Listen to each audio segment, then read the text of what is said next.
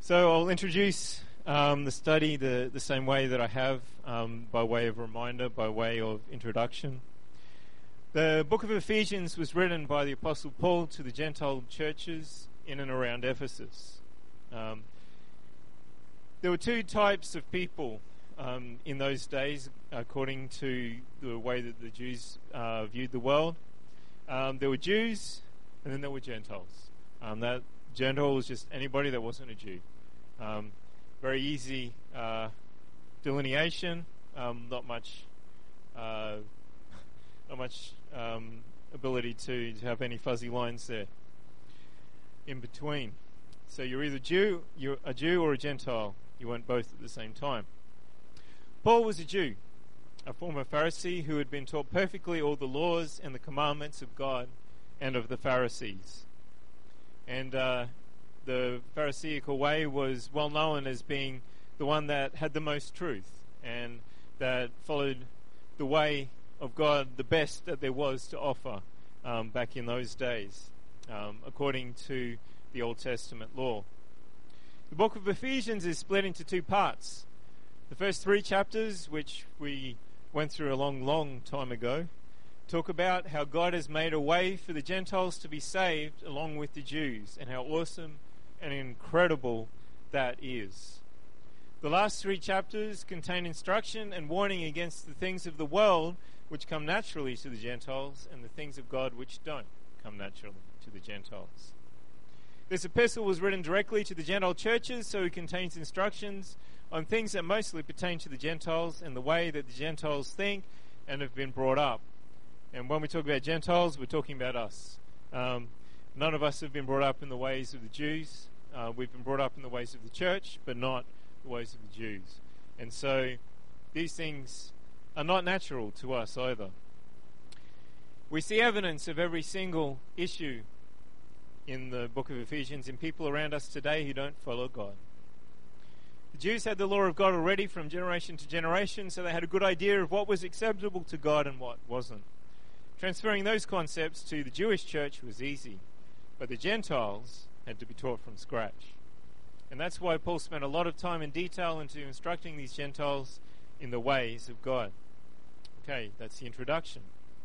In our last lesson, we finished with Ephesians chapter 5 and verse 20. And we talked about being filled with the Spirit and what that means in our lives. Being filled with the Spirit causes the things of this earth to grow strangely dim.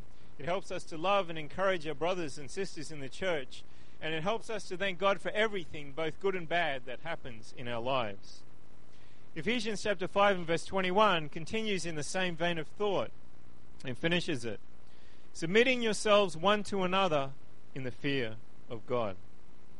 Just like the, th- the other things we talked about in the last lesson, this is only something that can be accomplished when we walk in the Spirit. Naturally, in ourselves, we wouldn't ever submit ourselves to anybody else, especially if it isn't someone we really respect and admire. But the Bible talks about us submitting ourselves to each other in the fear of God. It doesn't say those that you like, it doesn't say those that you respect, it doesn't say those that you want to be around. It talks about submitting ourselves to each other in the fear of God. When we submit ourselves in the fear of God, Bible is telling us that it's not a natural submission, where the other person can tell us or force us to do something against our will. But it's a godly submission, where we consider our brothers and sisters to be higher and more important than ourselves. And what happens when you consider someone to be better or higher than you? You always give them respect.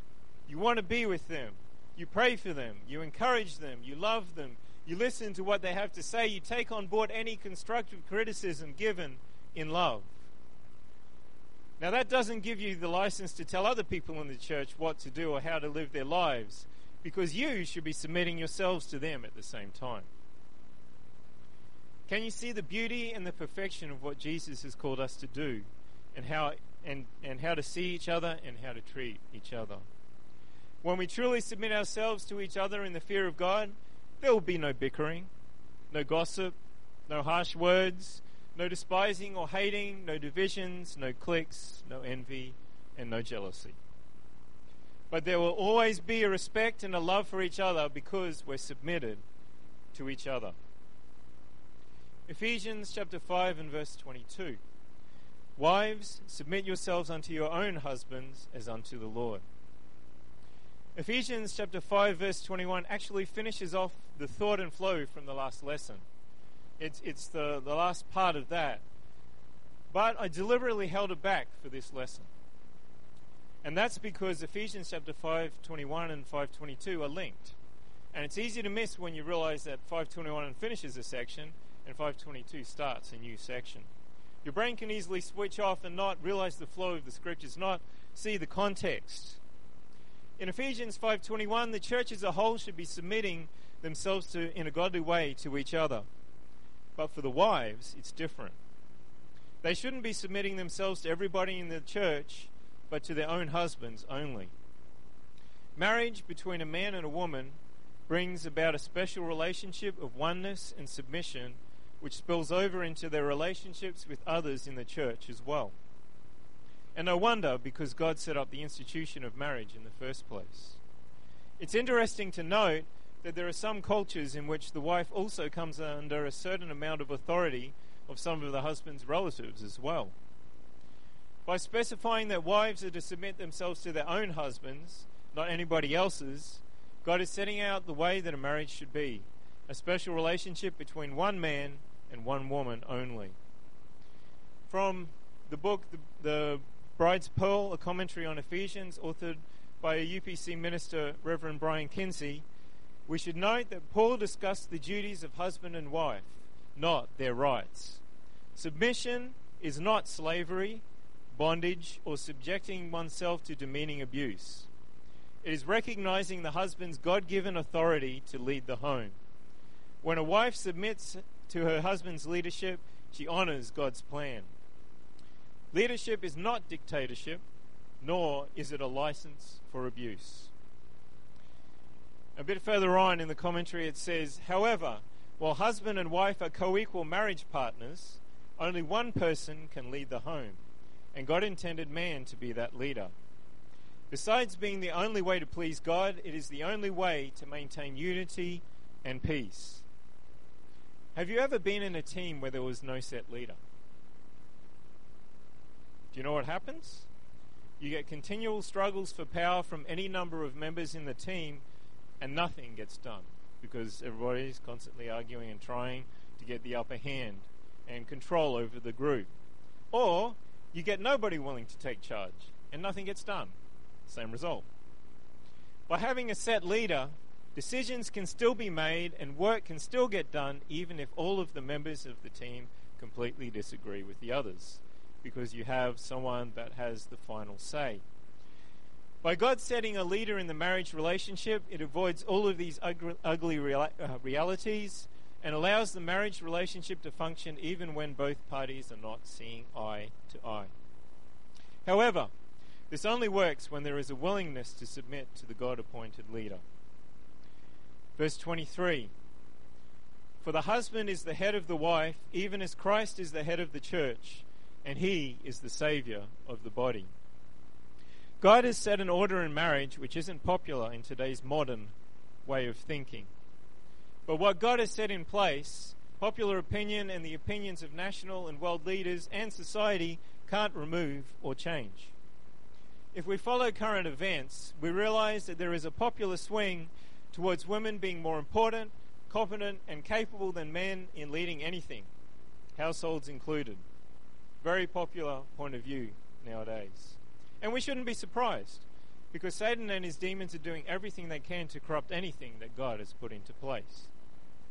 Don't think that it's only people in society to blame, although people have the capacity and ability to be wicked all on their own.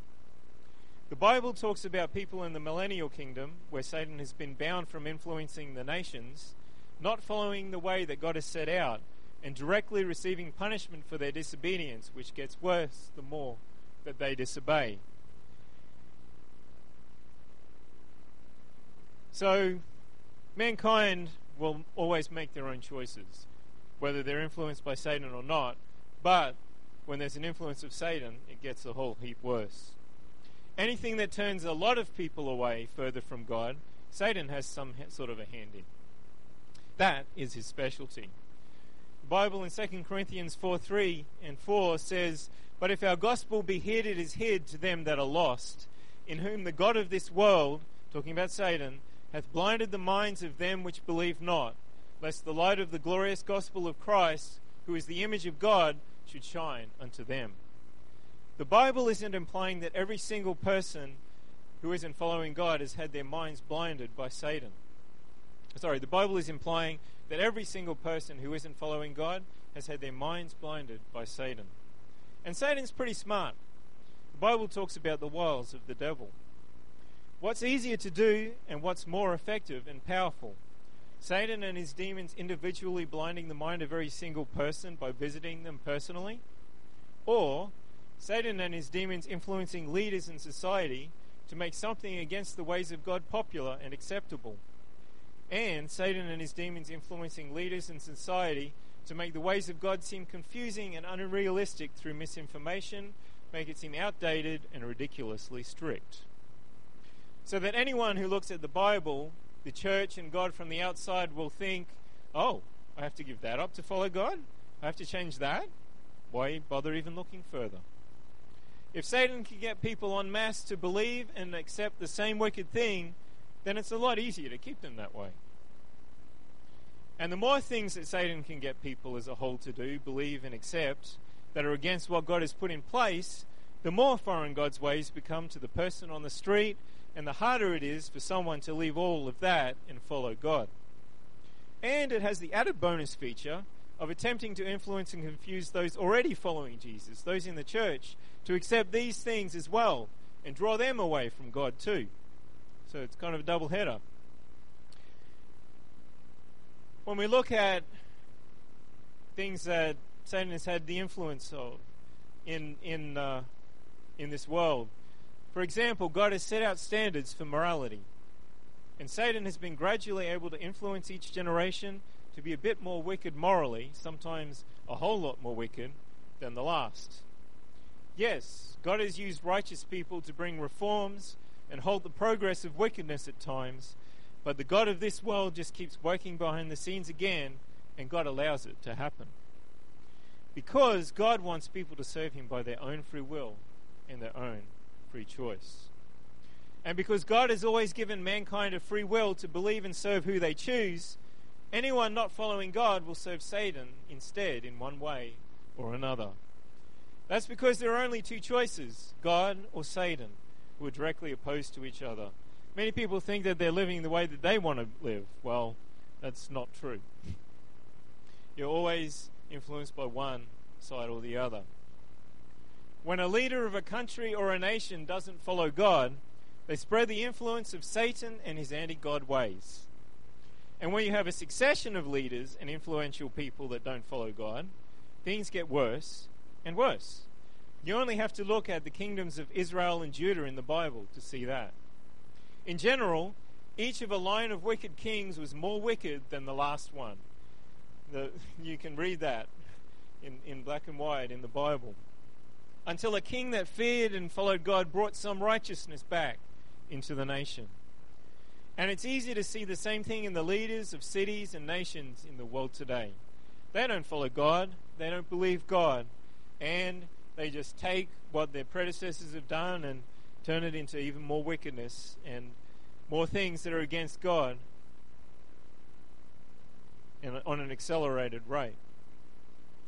Each successive leader just turns the nation away from God, following God just that little bit more, and sometimes a whole lot more. And the people as a whole just follow blindly along. People as a whole are, are sheep, and uh, they will follow what is popular, and they will follow what is believed to be popular. That's why our witnessing and testimony to people outside the church is the only thing that will start to turn people's heads and hearts to God.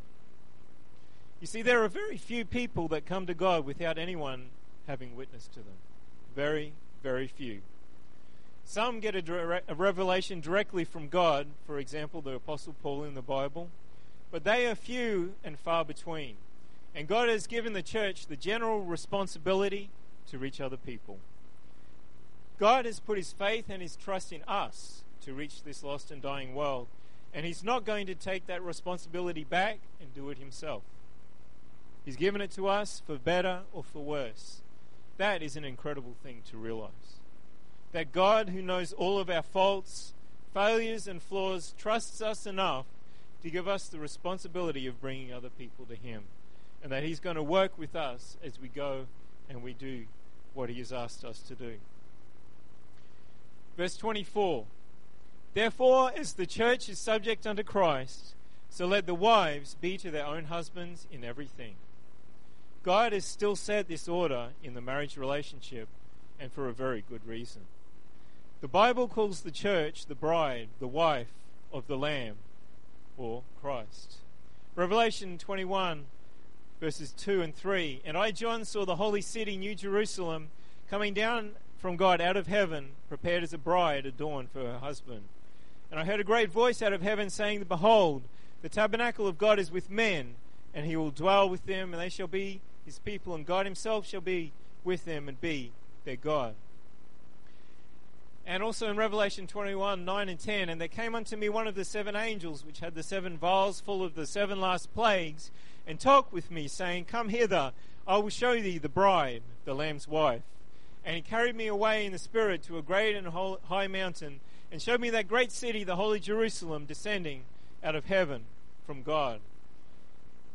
When we get to heaven, we're going to be part of that new Jerusalem. And it's going to be a, an incredible relationship, an incredible thing that we have because we have followed Jesus on this earth. The Bible talks about it being a marriage relationship, a marriage covenant, where the wife, the church, the people who follow God are in a marriage relationship with God. Marriage is the greatest possible relationship that can be had between two people on this earth. And marriage is a type, we talk about types and shadows, how something that God has put into place is, is um, has some resemblance of something spiritual um, that is to come in the future. Marriage is a type of the type of relationship that God wants to have with His creation. Jesus enters into a marriage covenant with the church as a whole through the blood of His own sacrifice on Calvary. And for that marriage covenant to work, it needs to be exclusive. His bride needs to submit to Him and Him alone. His bride should not be submitting herself to anybody else, should not be listening to anybody else tell her what to do or how to live. That is something that is between Jesus and his bride alone. And there should especially not be any submission or listening to anyone outside the church who are following their own ways and the ways of Satan. And it's the same way for a husband and a wife. They should be listening to each other and building their own relationship together, not listening to other people tell them how to live their lives. There is always godly counsel, as provided especially by the pastor, and anything that is spoken in that respect is ignored at your own peril because God will speak to you through the pastor. But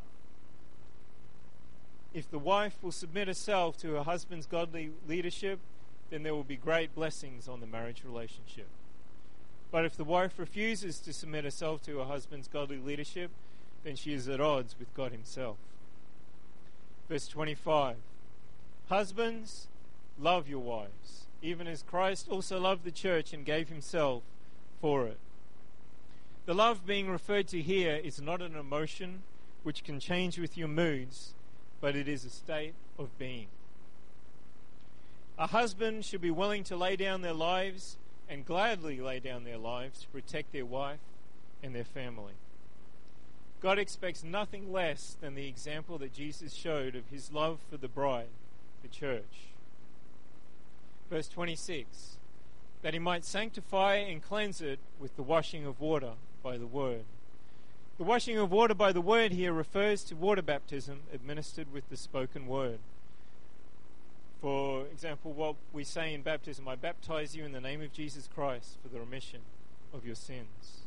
It is water baptism that sanctifies and cleanses us from all sin and unrighteousness and makes us worthy of coming before God. Verse 27 that he might present it to himself a glorious church, not having spot or wrinkle or any such thing, but that it should be holy and without blemish. The ultimate goal of Jesus' sacrifice is for the church to be alive and be worthy of entering into heaven in that relationship, marriage, uh, marriage relationship. His incredible sacrifice meant that the death that was threatening us because of the weight of our own sins that we were powerless to prevent has now been taken by himself instead. Just like a murderer threatening a wife with a gun, and the husband steps in at the last second to take the bullet instead.